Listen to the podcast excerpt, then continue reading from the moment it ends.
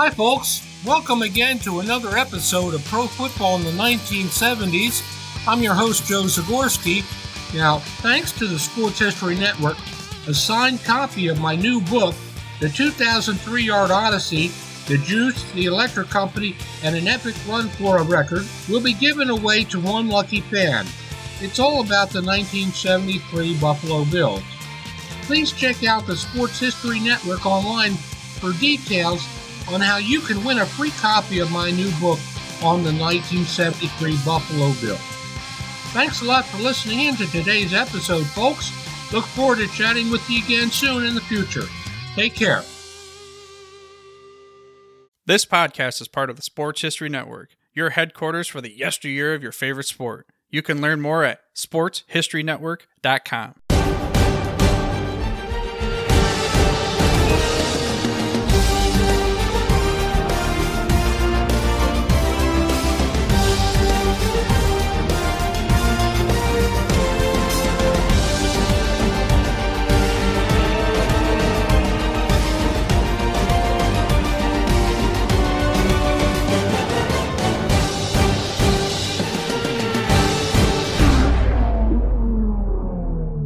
Hello, welcome to this week's edition of the Historically Speaking Sports Podcast, where we celebrate the anniversaries of the greatest sports moments from back in the day. I'm Dana Augusta, your host, and I am very appreciative and grateful that you took time out to hear what I have to say on the subject of sports history. And this week we will re- revisit what many experts consider the greatest NBA Finals game ever in our main event segment. And also we will send a shout out to a new football league that crowned their first champion 30 years ago this past week. And of course, our weekly top five, the five biggest events in sports to take place this week in history. And as a reminder, please subscribe to this podcast if you like what you hear and check out our Twitter page at Historically SP2. And now, on with the show.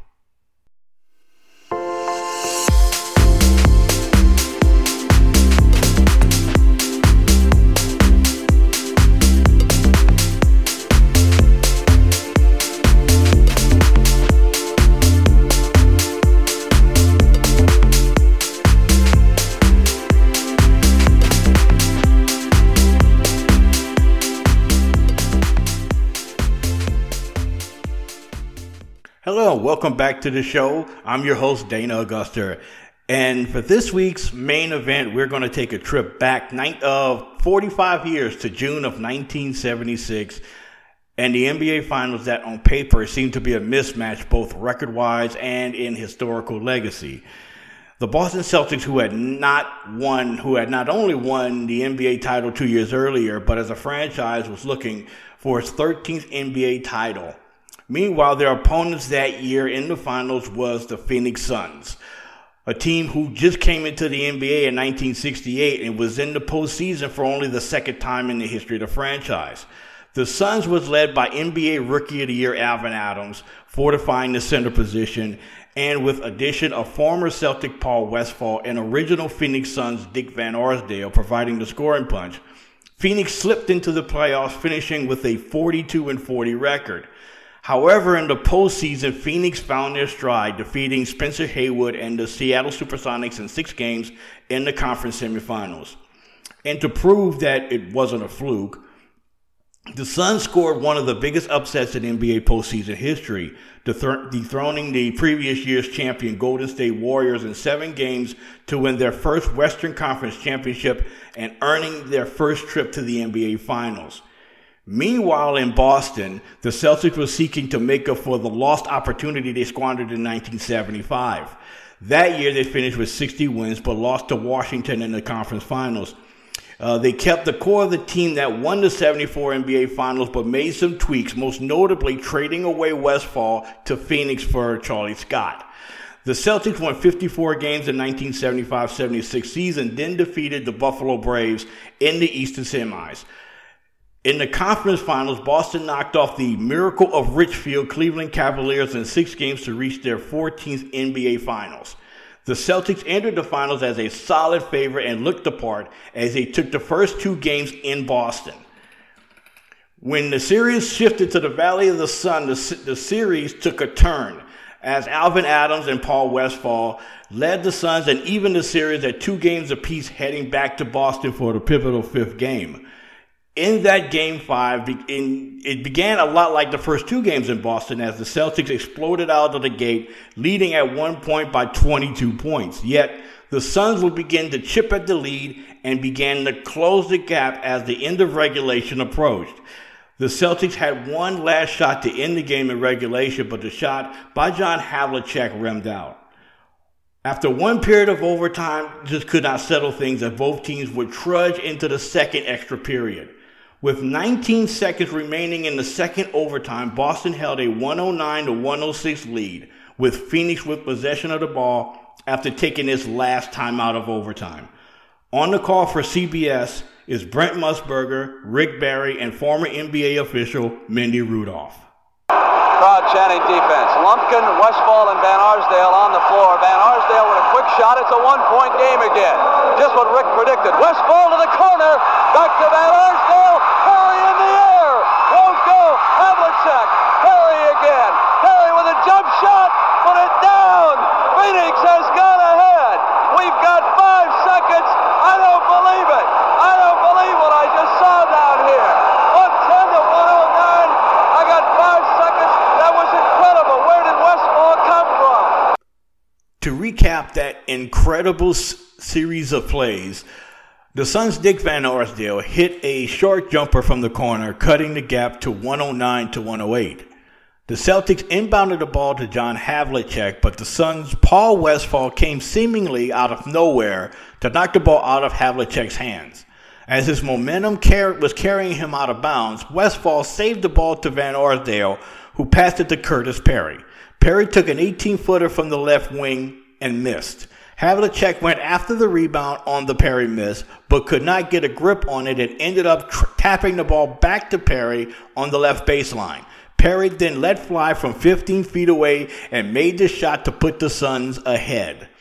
Phoenix suddenly had a 110 to 109 lead with just five seconds remaining on the clock. The Suns poised to win, look poised to win their third straight game and grab a 3 to 2 edge in the series heading back to Phoenix. But if the Suns thought that the issue was settled, the Celtics certainly did not, especially in Boston Garden, where big shots and incredible plays had been a staple of Celtic lore, especially on the famed parquet, on the famed parquet floor. The Celtics would inbound the ball near the Suns bench to none other than the man they call Hondo. Collins, remember, is fouled out. So is Scott. Here come the Celtics. Clock will start when it's touched. Havlicek touches it. It begins. Three seconds. Hondo off the glass. He's got it with a second. John Havlicek won it. It's over. No, no, two seconds to go. The Boston Celtics, but the clock should have run out. Or did it have two? Everybody's on the floor in this basketball game, Frank. The ball went in with two seconds to go, and the clock has to stop on a made basket. The Phoenix Suns will get the ball with two seconds to go. A This fight game with is not Richie over. Powers. Richie Powers is in a fight with a fan right here in front. Referee Richie Powers was assaulted by a fan. They pulled the bore off. There are the cops out in the middle. They got fans out in the middle of the floor. The Phoenix Suns trying to get it cleared to get the two seconds off. John Havlicek responded with a drive and a leaning one-hander in traffic that he banked in off the glass, putting Boston in front 111 to 110.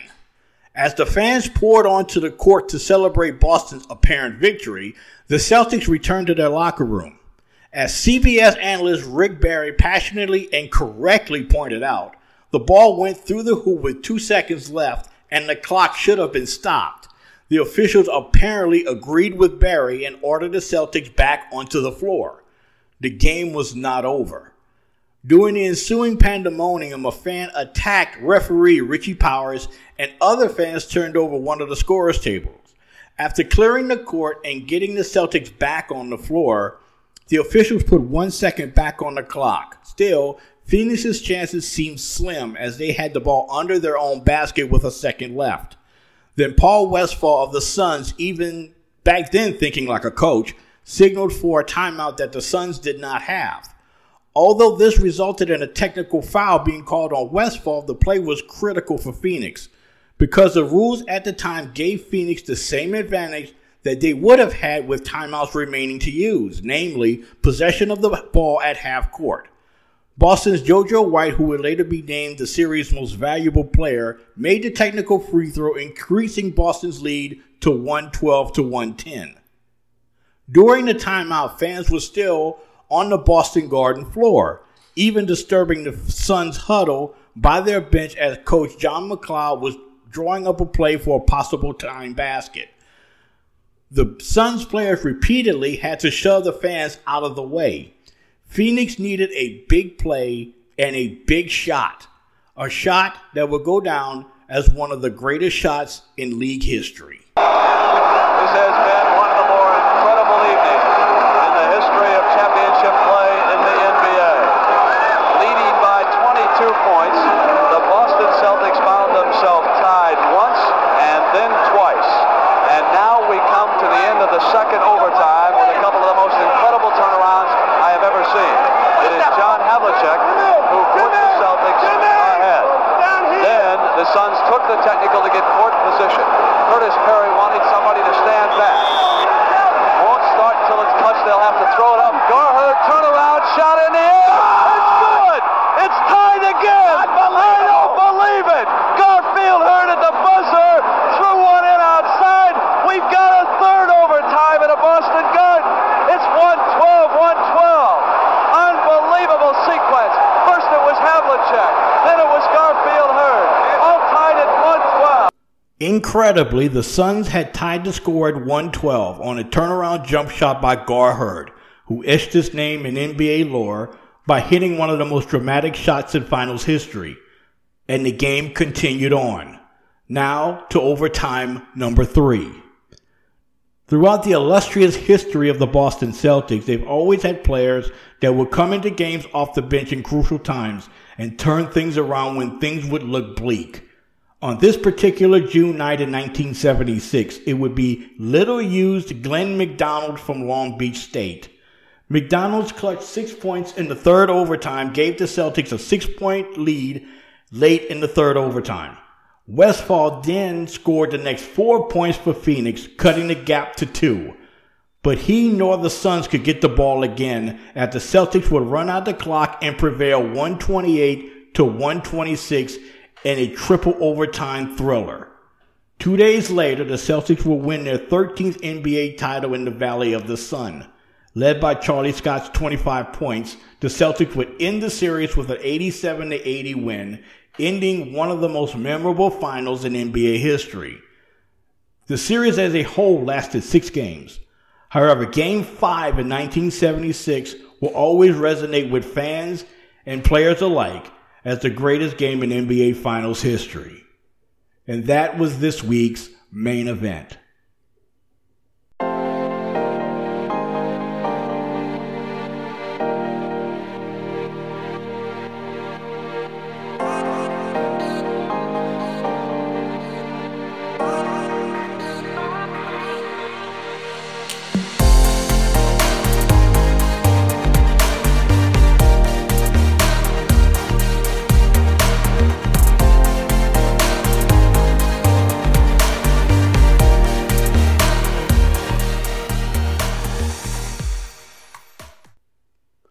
Welcome back to the show.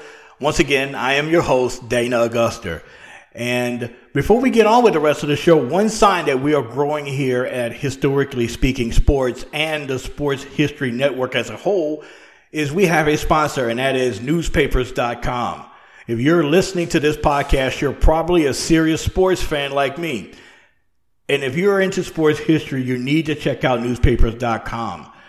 At newspapers.com, you can get access to over 640 million pages worth of news from the United States, Canada, England, Scotland, Ireland, and more, dating back from 1798 to yesterday. Get one free week subscription to newspapers.com by visiting sportshistorynetwork.com slash newspapers. And with a paid subscription, you'll also be helping support the production of this and other Sports History Network shows. That's sportshistorynetwork.com slash newspapers. Also, check out our Twitter feed here, Historically Speaking Sports, which is Historically SP2, for your daily dose of sports history. Also, you could drop us a line or two at our email address, which is historically.speaking.sports at gmail.com. And finally, don't forget to hit the subscribe button wherever you hear this podcast so you can get new episodes every week. And now, back to our show.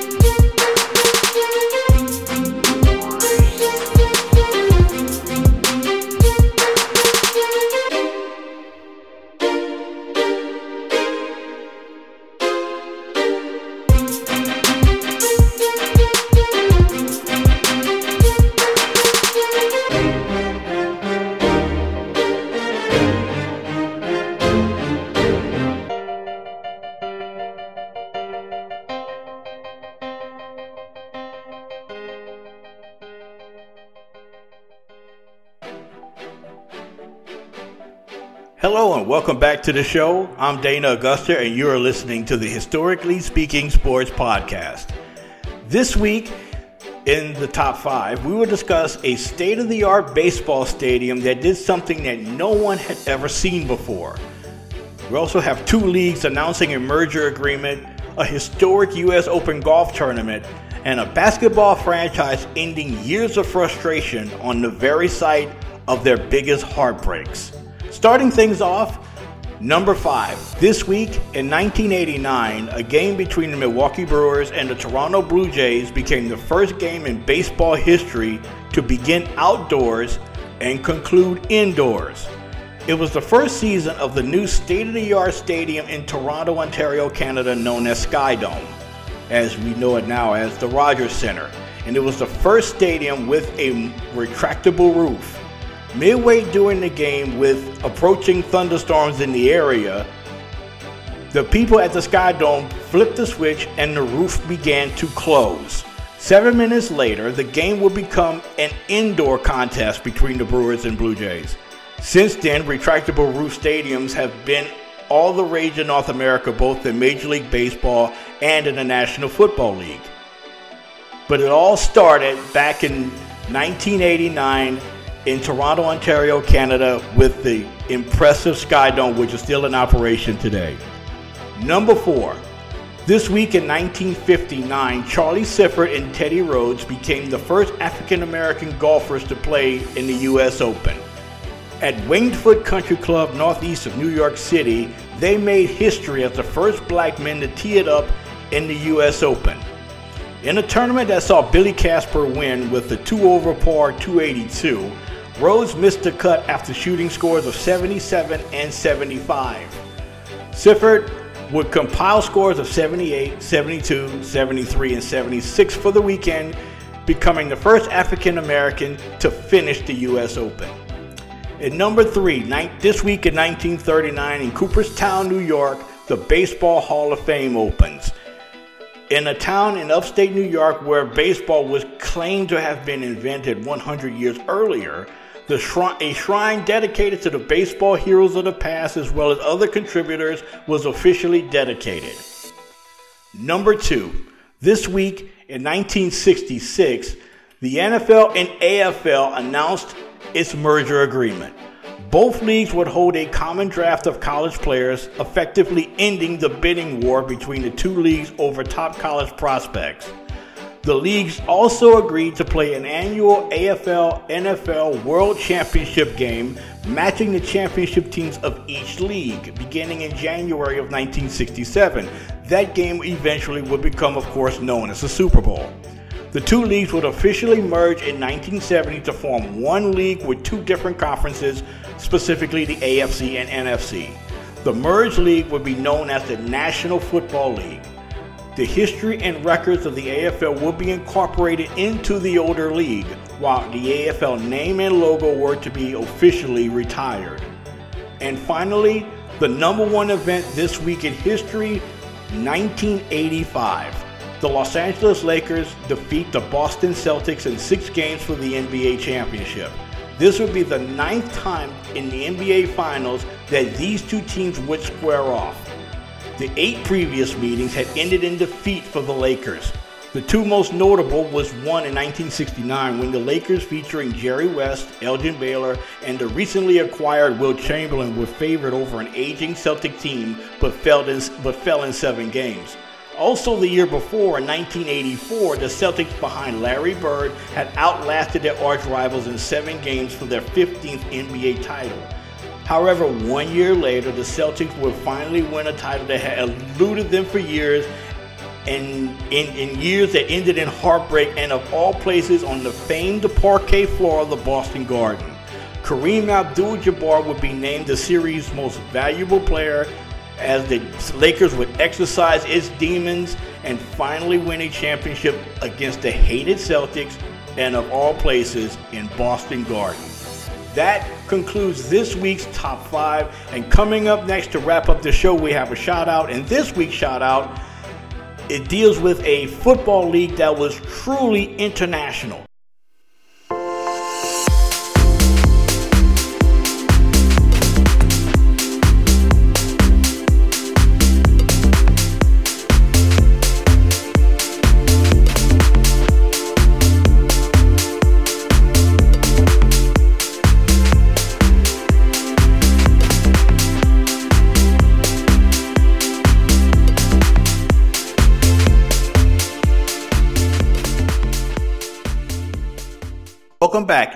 As usual, we will end the show with a shout out. And this week's shout out goes to what was called the World League of American Football, which began operations in 1991. This league was, of course, would evolve into NFL Europe. But 30 years ago this week, the league crowned its new champions when the London Monarchs shut out the Barcelona Dragons 21 to nothing in London's legendary Wembley Stadium. I remember watching the Super Bowl that year and I saw a commercial advertising this new league and I was immediately intrigued. I was further intrigued with the names and logos of the teams that was going to be part of this new league and the fact that three teams would actually be based in Europe. The league played its first games on the weekend of March 23rd of 1991 with a total of 10 teams, three teams in Europe, one in Canada, and six in the United States. The leagues would be divided into three different divisions. The first one, the European division, consisted of the London Monarchs, who finished that season as the league's inaugural champions, led by former NFL quarterback Stan Gelbaugh. The Monarchs had the league's best record that year, finishing with the regular finishing the regular season with an impressive 9 and 1 mark. Their opponents in the World Bowl that season would be their division rival, the Barcelona Dragons, led by former Boston College head coach Jack Bicknell. Rounding out the European division was the Frankfurt Galaxy, who was coached by Jack Elway, the father of NFL Hall of Famer John Elway. And in the front office, general manager Oliver Luck, another former quarterback, former quarterback of the Houston Oilers, and the father of another future NFL quarterback named Andrew Luck. Interestingly enough, all three European based teams actually finished with winning records in that first year of operation. The teams in North America would be divided into two different divisions. In the Northwest Eastern, North American Eastern Division was the New York, New Jersey Knights, coached in that first year by Mouse Davis, who was the architect of the famous run and shoot offense. The Orlando Thunder, coached by Don Matthews of the of Canadian Football League fame, led was and also led by former University of Florida quarterback Kerwin Bell. Making decisions in the front office as general manager was a former University of Indiana coach that would make a bigger name for himself as a college football analyst named Lee Corso. This was my favorite team because of one main reason. The uniforms. The Thunder was the first team of in, in any sport to my knowledge to wear fluorescent green, which to a very impressionable 18 year old at the time in 1991 was absolutely dope. They were one of the league's most popular teams playing their game in the Florida Citrus Bowl. Rounding out the North American Eastern Division was my favorite team name in the league, the Montreal Machine, who played their games in Olympic Stadium in Montreal. And the Raleigh Durham Skyhawks, who was the only team to finish winless in league play going 0 10. The team would only last one year in Raleigh Durham as the team would move to Columbus, Ohio and become the Ohio Glory. There would be three teams located in the North American West Division. The Birmingham Fire, coached by future NFL head coach Chan Gailey, and play, and they play their home games at legendary Legion Field in Birmingham.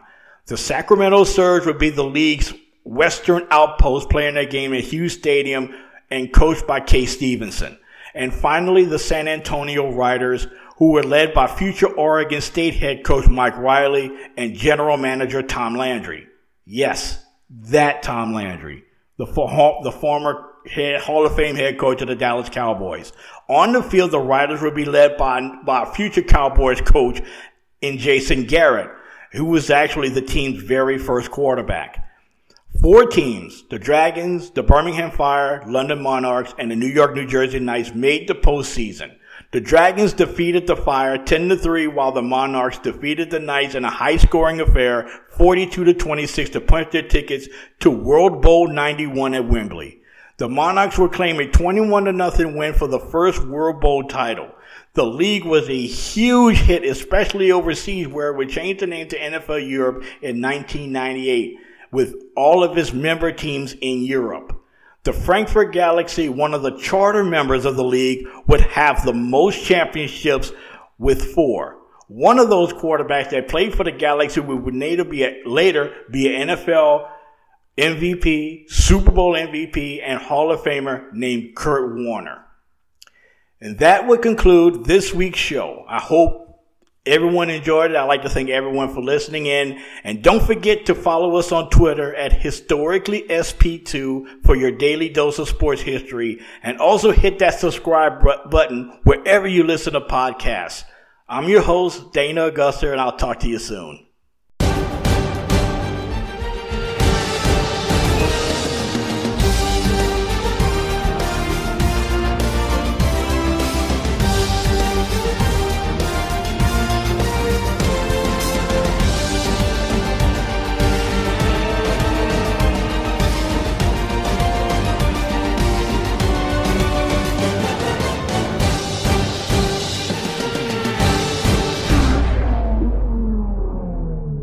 There, sports history fan. This is Arnie Chapman, aka the Football History Dude, and I hope that you enjoyed this recent episode presented by the Sports History Network and were able to learn some good old fashioned sports history knowledge nuggets. I started the Sports History Network back in 2020 with the mission to help podcasters find a community of like minded sports history nerds as well as helping aspiring podcasters to start their own shows. We have a little bit over 30 shows on the network right now covering all sorts of sports history. But as far as I'm concerned, we're just at the toothpick in the ocean moment, you know, that can't even figure it out because there's so much more coming. We wanted to create the ultimate headquarters for sports yesteryear, starting with Podcast Network and our website, but we're going to continue to move into other mediums as well. And here's the cool part because we want you to be part of our team. So if you're interested in starting your own podcast, or maybe being a guest on one of our shows, or who knows, maybe even write an article for us over on the website. Seriously, all you gotta do is reach out to us on the contact page over at sportshistorynetwork.com. You can be as technologically savvy as a Neanderthal tapping on a stone trying to figure out this whole hieroglyphics thing back in the day.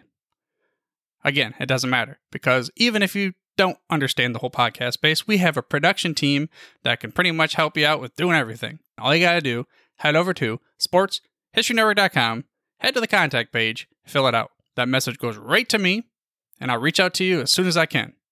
But for now, dude, I'm through if you're through.